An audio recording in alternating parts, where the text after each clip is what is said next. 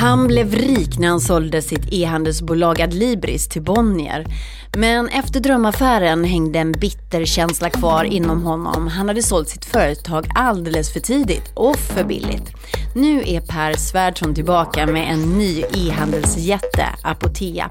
Och idag så kallas han för e-handelns Zlatan.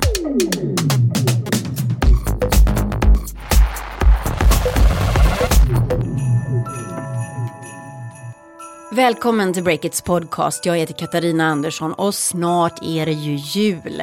Under helgerna här så publicerar vi fyra specialpoddar som vi kallar Bakom framgången.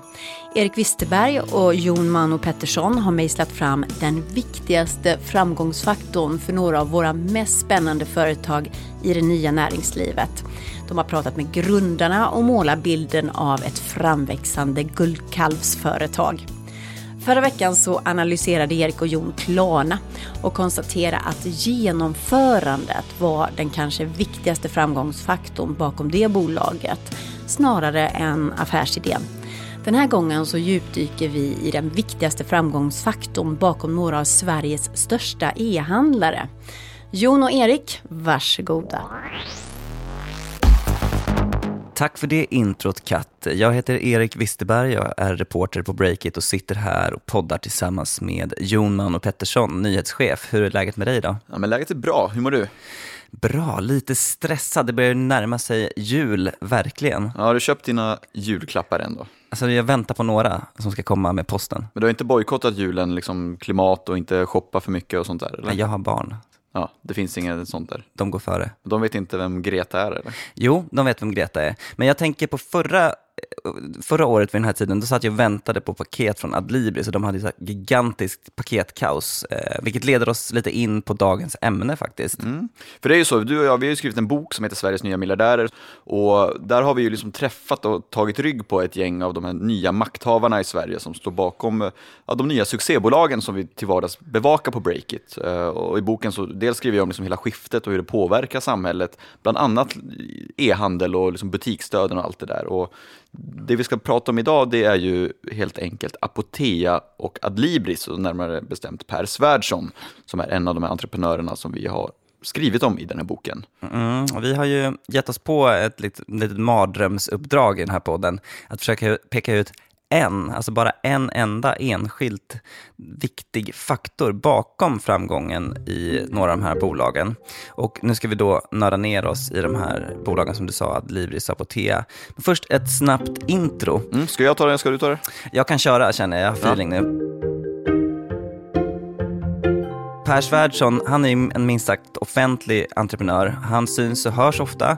Han har ju kallats för e-handelns Zlatan. Och många har nog hört den här historien om hur han och några vänner hade en lista på hundra olika affärsidéer som de liksom gick igenom med målet att starta företag. Till slut så landade det ju på idén att sälja böcker på nätet, precis som Amazon och Jeff Bezos gjorde då.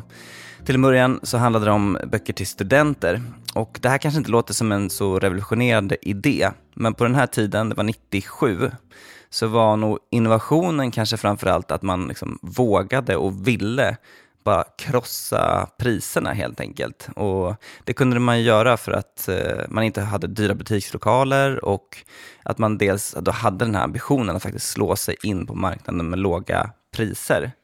Exakt, och, och, det gick ju bra för Per och hans medgrundare. Senare så sålde de ju sitt företag till Bonnier som är en tungviktare i bokbranschen. Och Per blev kvar där i sju år, han blev liksom inlåst som man brukar säga. Liksom, ju bättre det gick för hans uh, Adlibris, desto mer pengar skulle han få sen för ja. företaget. Gyllene handklovar kallade det när jag träffade honom. Ja, exakt. Hade han på sig. Men uh, han kunde i alla fall casha in en del, köpte en drömbåt, uh, köpte även ett stort hus på Lidingö, 330 kvadrat tror jag det var.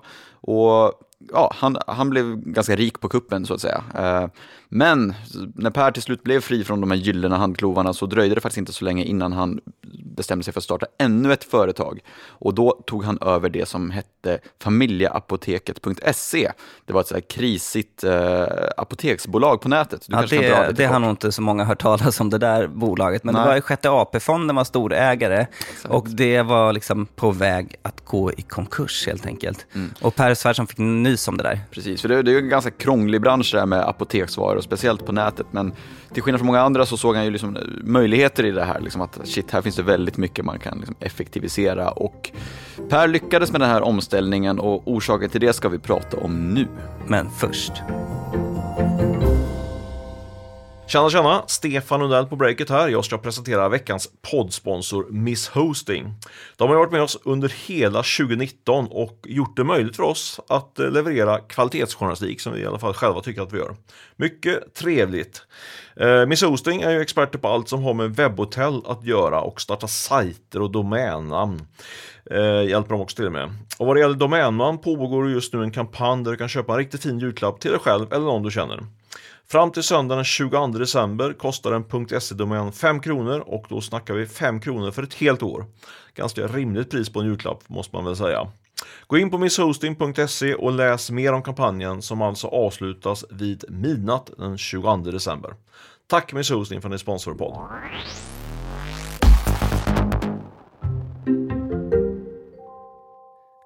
Ja, böcker och apoteksvaror, det har inte så mycket gemensamt kanske vid första anblicken, men det finns en gemensam nämnare som har varit helt avgörande för både Adlibris och Apoteas framgång. Och det är det som Per snackar om i det här klippet äh, som är från när jag träffade honom för ett tag sedan.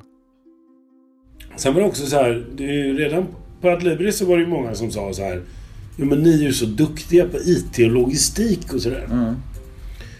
Och sen var det liksom, apotek var ju... Typ så här, ja men det är väldigt svår IT och logistik. Då känns det ju som så här...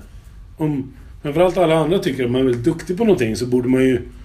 Då borde ju det gynna en att ge sig in i ett område som är svårt. Mm, det där låter kanske inte så supersexigt, liksom logistik och effektiviseringar egentligen det han pratar om också. Men detta är alltså den punkt som Per idag lägger liksom majoriteten av sin tid på. Uh, och det är också det som har varit lite av hans framgångsfaktor, liksom att effektivisera och göra smarta logistiska lösningar. Ja, det där låter ju så tråkigt. Mm. Men Per, han älskar det här. Vet du vad han berättade för mig? Nej. Han snackar om att på jobbet, när han är där på Apotea, då gör han allting som är tråkigt, typ göra presentationer och mm. fixa grejer för styrelsen och sånt där. Mm. Och sen när han är hemma då, som han jobbar ju varje kväll och varje helg, då sitter han bara och liksom fnular på hur man kan kapa små sekunder här och där i den här e-handelsfabriken. Det låter ju nästan sjukligt. Ja, eller någon typ av besatthet. Och det ja. går väl igen med många av de här entreprenörerna vi har träffat, att man är väldigt besatt mm. över det man håller på med och tycker att det är kul. Och det är ju en eh, en härlig grej att känna så.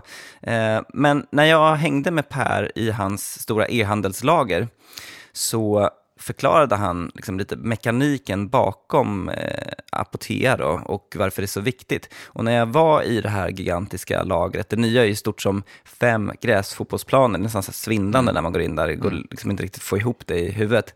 Då blev det väldigt tydligt faktiskt. På, på vilket sätt då? Man tänker när man klickar på något på en sajt, mm. då tänker man att allting sker typ automatiskt på något sätt. Men så är det ju inte, utan eh, det är ett väldigt maskineri som ligger bakom e-handeln, allt det där eh, som händer för att få paketet till dig så fort det bara går. Och i, i Pers värld så kretsar allting kring det. Alltså hur gör man för att göra det här så effektivt som möjligt? Så man kan göra leveranserna snabbare och så handlar det också om pengar. För att ju mer effektivt, desto färre anställda behöver du ju. Vilket ju hänger ihop med liksom hela huvudgrejen med många e-handlare, att man kan pressa ner priserna. Just det. Och ja, ju snabbare och billigare Apotea och då Adlibris, det gamla bolaget som Per hade, kan positionera sig eh, liksom jämfört med de gamla apoteken och bokbutiker, desto mer pengar kan man tjäna. Det är ganska enkelt.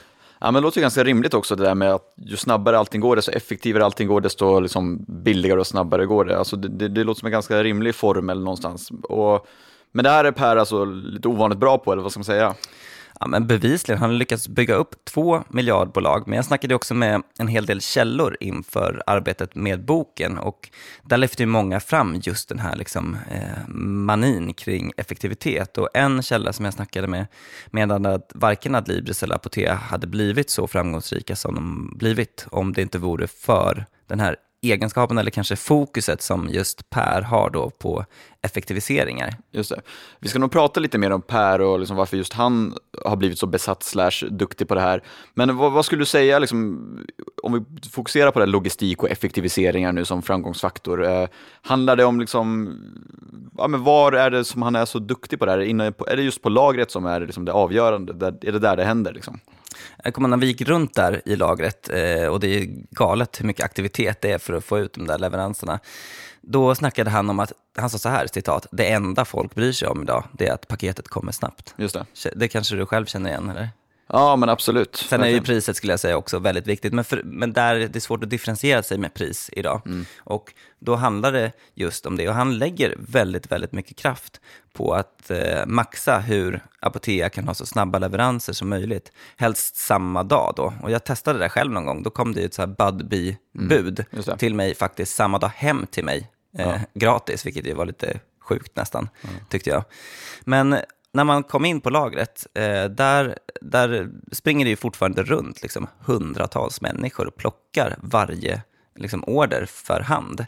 Så de springer runt och plockar ner en eh, liksom, raw food bar där och sen med de... Eh, Där har de väl tänkt till också så att hur allting ska ligga så att det ska vara så effektivt som möjligt att plocka så man inte plockar fel och allt vad det är. Eller? Ja, precis. Och när man kom in då såg det ut som ett kaos. För Ja. att det är liksom inte sorterat. Om du tänker en bokhylla, det är inte som att liksom, alla böcker av samma författare står på ett ställe. Nej. Utan det är ett så kallat flytande lager. Okej. Det betyder att man helt enkelt, när man får in varor, eh, alltså från leverantörerna, Ja. då slänger man upp dem på första bästa lediga hylla och så registrerar man var de finns. Och sen då när någon annan ska springa ut och plocka så vet en eh, dator eller iPad var de är, så visar de dit. Och då är det då, har Per kommit på, det är lättare att liksom hitta en, ett visst schampo om det inte står liksom 30 andra schampoflaskor precis Okej. bredvid, utan det är lättare om det Så står... man samlar liksom inte schampos tillsammans? Och... Nej, det står liksom schampo där, och sen är det en rawfoodbar, och sen är det liksom Ipren, och, och då blir det mycket lättare för Det en låter som en människa. hemsk upplevelse om det skulle vara en butik, men det är säkert jättesmart om man är en e-handlare, uppenbarligen. Ja, nej, men och sen har ju de eh, datorsystem som räknar ut den närmaste vägen för varje liksom, lagerplockare att gå för att få ihop den här kundkorgen och så vidare. Och alla de här stegen kan man liksom spara några sekunder på. Men, men eh, annars är det ju en trend med liksom robotlager och sådär generellt nu, och det är på tal om att liksom bli ännu effektivare. Eh, på dig låter det som att det fortfarande är mycket människor som snurrar runt på Pers lager. Ja, och eh, Per har ju faktiskt varit en eh, robotskeptiker, får man nog lov att säga. När jag var där, då hade han en liten robotarm som stod i något hörn där, men det där eh, håller på att förändras väldigt snabbt. Han har köpt in robotar helt enkelt. de är på gång. Liksom. Ja. Eh, och det är också lite sjukt med robotar för att eh, till exempel Amazon investerar ju otroligt mycket i robotisering. De har över 100 000 robotar redan. Men som Per snackade om när vi gick runt i lagret så är det otroligt svårt att få en robot att kunna gå till hyllor och liksom plocka ner. Och, Just alltså det. det som typ en treåring klarar, Ja. det klarar inte robotar Okej. än. Så att den som kommer på den heliga graalen inom liksom robotar på lager, Mm. det är den som kan uppfinna en robot som kan plocka vad som helst från en hylla utan att det liksom går sönder eller bokomslaget ramlar av eller någonting sånt där. Liksom. Just det. Och det där är lite utmaning för Apotea kan jag tänka mig, som har väldigt olika typer av produkter och väldigt många små produkter också. Men låt säga att den dagen en sån robot kommer, då kommer lagerarbetarna kickas kan man kanske tro, eller? Om man tittar på e-handeln, den är ju inte särskilt lönsam. Eh, Apotea går ju med vinst eh, lite grann, eller helt okej, ganska bra för att vara e-handlare. Men många e-handlare går ju back eller har liksom lövtunna marginaler. Ja. Så det är ju absolut nästa steg för e-handeln, alltså helautomatiska lager, där de enda människorna som jobbar är de som typ övervakar systemen och inte springer omkring och plockar varor, skulle jag gissa på själv då. Och Per ändrade sig lite under vårt arbete med boken. Att början var han väldigt skeptisk och sen i slutet av arbetet med boken så fick han ju liksom på något sätt krypa till korset och säga att teknikutvecklingen nu gör att vi måste automatisera lagret. Mm. Men så, om vi bara hänger kvar lite liksom, är Per unik mm, med sitt liksom fokus på effektivisering och sånt där, eller är det här liksom en del av en större trend? Jag tänker många e-handlare är ju ändå billiga och sådär. Liksom, på vilket sätt skulle du säga att Apotea och Adlibris har liksom varit annorlunda? Liksom, varför har just de blivit så stora? Med Apotea så fick man ju vara så ensamma länge på en, en härlig marknad som, som inte så många andra var på.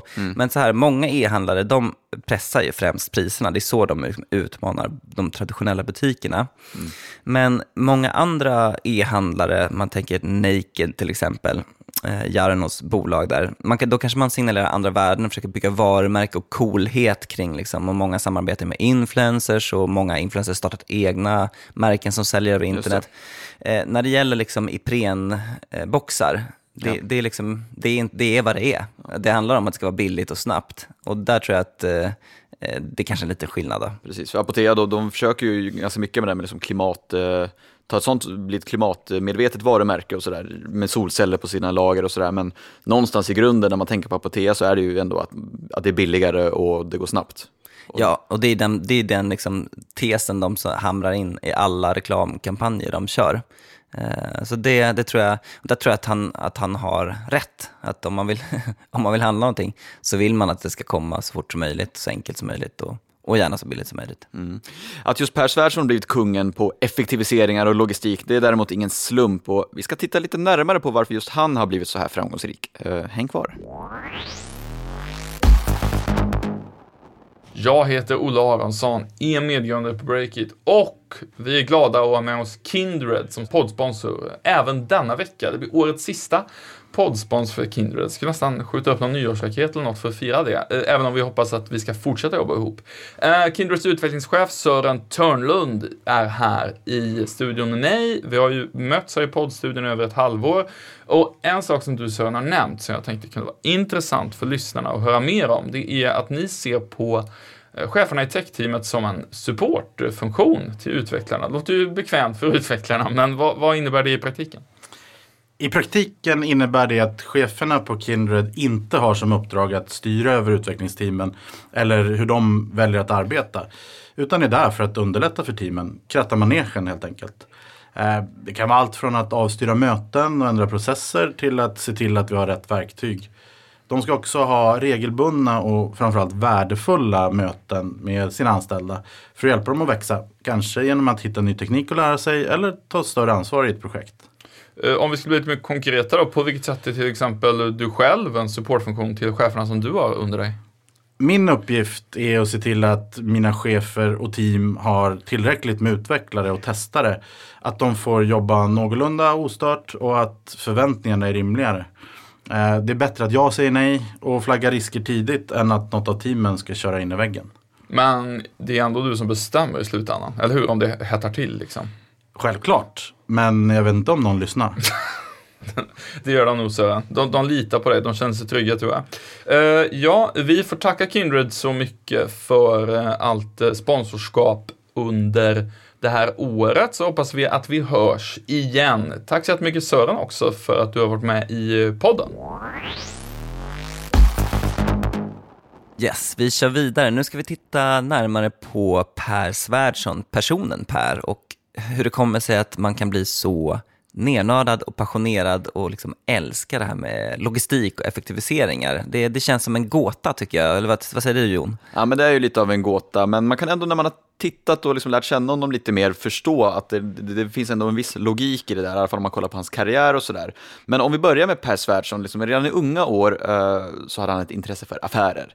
Redan som 13-åring började han eh, exempelvis placera pengar på börsen och han hade till och med ett eget aktiebolag, Svärdson Venture Capital AB. Coolt namn ändå, om Ja, det är 13. inte alla eller? 13-åringar som har det och jag gissar på att han fick lite hjälp av eh, någon familjemedlem kanske. Ja, jag tror han faktiskt fick hela, liksom, man var ju tvungen att putta in rätt mycket pengar i aktiebolag då. Jag tror Mm. han fick det som ett lån av en släkting. Just det.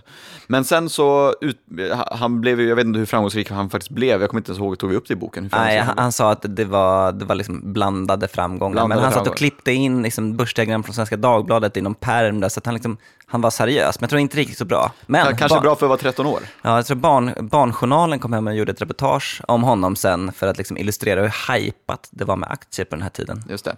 Men i alla fall, han utbildade sig senare till både civilingenjör och civilekonom.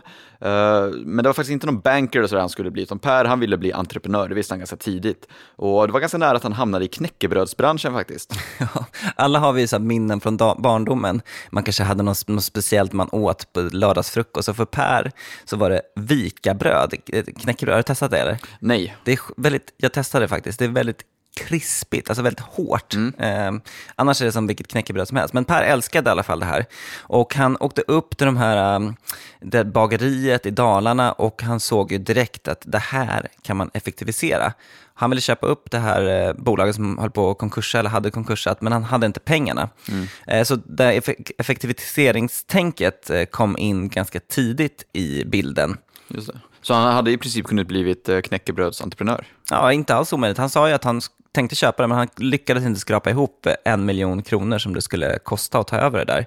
Han, skulle också, han försökte också ett tag att bli först med innovationen bag-in-box-vin. Och den kan man ju tänka sig, alltså först i Sverige då, inte först i världen. Han hittade det på någon resa. Just det. Ja, det hade väl kunnat flyga med facit i hand. Ja, verkligen. Men eh, det som händer efter knäckebrödsidén är ändå ganska intressant tycker jag.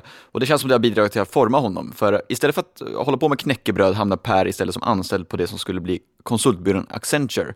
Och där fick han som konsult börja arbeta med ett stort logistikprojekt på ICA. Och det känns ändå som det måste ha varit en ganska bra skola för den logistiknörden Per. Ja, han sa att det var ett mastodontprojekt, liksom hundratals personer som höll på med det där. Men han sa att han också där älskade att sitta, liksom, titta och räkna på hur lastbilarna, ICAs lastbilar, skulle åka runt i Sverige för att liksom, rutterna skulle bli så effektiva som möjligt. Så att, eh, ja, det, där, det är inte svårt att se det här med effektiviseringstråden eh, som tar sin början väldigt tidigt i hans karriär och att han liksom får kanske en känsla för att han är bra på det också. Just det. Och sen ska jag säga så också, han har ju startat eh, både Adlibris och eh, Apotea med ett gäng andra personer också, som säkert också är duktiga på massa saker. Eh, kanske effektiviseringar, eh, vad heter han, Fabian? Fischer. Exakt, vad var han bra på då?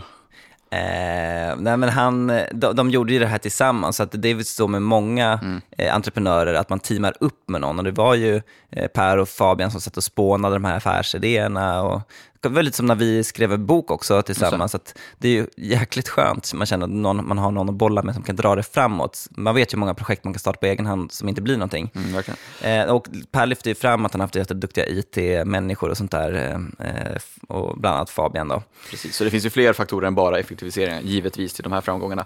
Men eh, på den vägen är det i alla fall med Pers eh, framgångsvåg.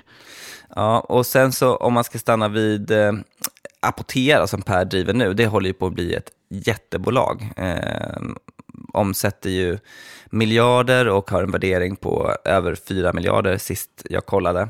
Och det går ju inte att komma ifrån att liksom, det här nätapotek är nästan optimalt för Per. Hur tänker du då? Nej, men många tänker, man ser en krånglig bransch, man ser massa så logistik och regelmässiga utmaningar. Du vet, varje mm, etikett måste vara på svenska och det ska stämma allting. Det finns ingen konkurrens. Många ser det som att ett, eh, en bransch man kanske inte vill ge sig in i för att det verkar för svårt. Och ingen annan vågade eller ville ta i det här gamla familjeapoteket.se. Men Per såg, vände ju på det här, såg potential i att det var svårt. Och det kanske skiljer honom från många andra. Och just de här hindren runt liksom, apoteksmarknaden på nätet gjorde att Apotea fick många, många år ensamma på den här miljardmarknaden. det. Och det var ju en källa som jag pratade med som tyckte att det var helt eh, otroligt. Liksom. Alltså vilken räkmacka att bara få, få en mm, apotek eh, fysiskt är ju en superstor marknad och att bara få köra den på nätet ensamma i många år är ju en guldsits. Ja, han måste ju vara ändå ganska affärssmart får man ju säga också, just att han ser liksom det här, som alla andra ser som ett problem, ser han ju liksom till potential på något sätt. Ja, men jag kommer ihåg eh, Martin Lorentzon, Spotify-grundaren, sägs ju ha brukat säga så här att eh, värdet på bolaget är summan av alla problem vi löser. Och har man den inställningen då kan man tycka att problem är bra. Alltså ju svårare det är att göra någonting, desto högre värde blir det på bolaget. Det slutändan. passar ju in lite på hela Per Svärdssons framgångssaga och vi kanske ska runda av där, eller vad säger du? Ja, men jag tycker det. Och eh, nu ska ju Per, han avslöja sitt nästa projekt, Rädda Östersjön. Just det. Så det blir ju lite annorlunda utmaningar. Hallå, hallå! Här är det Stefan Lundell som pratar som inte har funderat jättemycket över vad han ska säga nu mer än att eh, vi faktiskt drar igång, eller har dragit igång en eh, Breakit Premium-tjänst som innebär att vi paketerar eh, vår journalistik eh, och eh, ger ut den till de som betalar kort sagt. Vi är en stor satsning på kvalitetsjournalistik som vi gör. Varje dag så gör vi specialartiklar för alla som tecknar upp sig på den här premiumsatsningen och det är väldigt många som gör det. Varje dag får vi in nya prenumeranter, men nu vill jag ha även dig om du inte har signat upp dig. Så gör det nu efter att du lyssnat klart på den här podden. Gå in på en valfri premiumartikel på sajten och signa upp dig så är du igång. Tack eh, Breakit för att vi sponsrar den här podden, kan man säga så? Ja, det är klart att man kan, Stefan. Det här avsnittet det var det andra i specialpoddserien Bakom framgången. Och vill du redan nu läsa mer om Sveriges hetaste entreprenörer, vad som har format dem och hur de har förändrat vårt samhälle, så surfa då in på bokus.se och sök upp Sveriges nya miljardärer. Du kan använda rabattkoden miljardär 2019 för att få ett specialpris, alltså miljardär 2019 när du checkar ut. Boken har fått kanonrecensioner, så missa inte den. Vi som har jobbat med den här produktionen är Jon Mauno Pettersson och jag, Erik Wisterberg. Katarina Andersson har klippt och Fredrik Nilsson sköter ljudet. Och nästa vecka i mellandagarna, då är vi tillbaka med ett nytt avsnitt. Det ska handla om Spotify. Hoppas du vill lyssna då.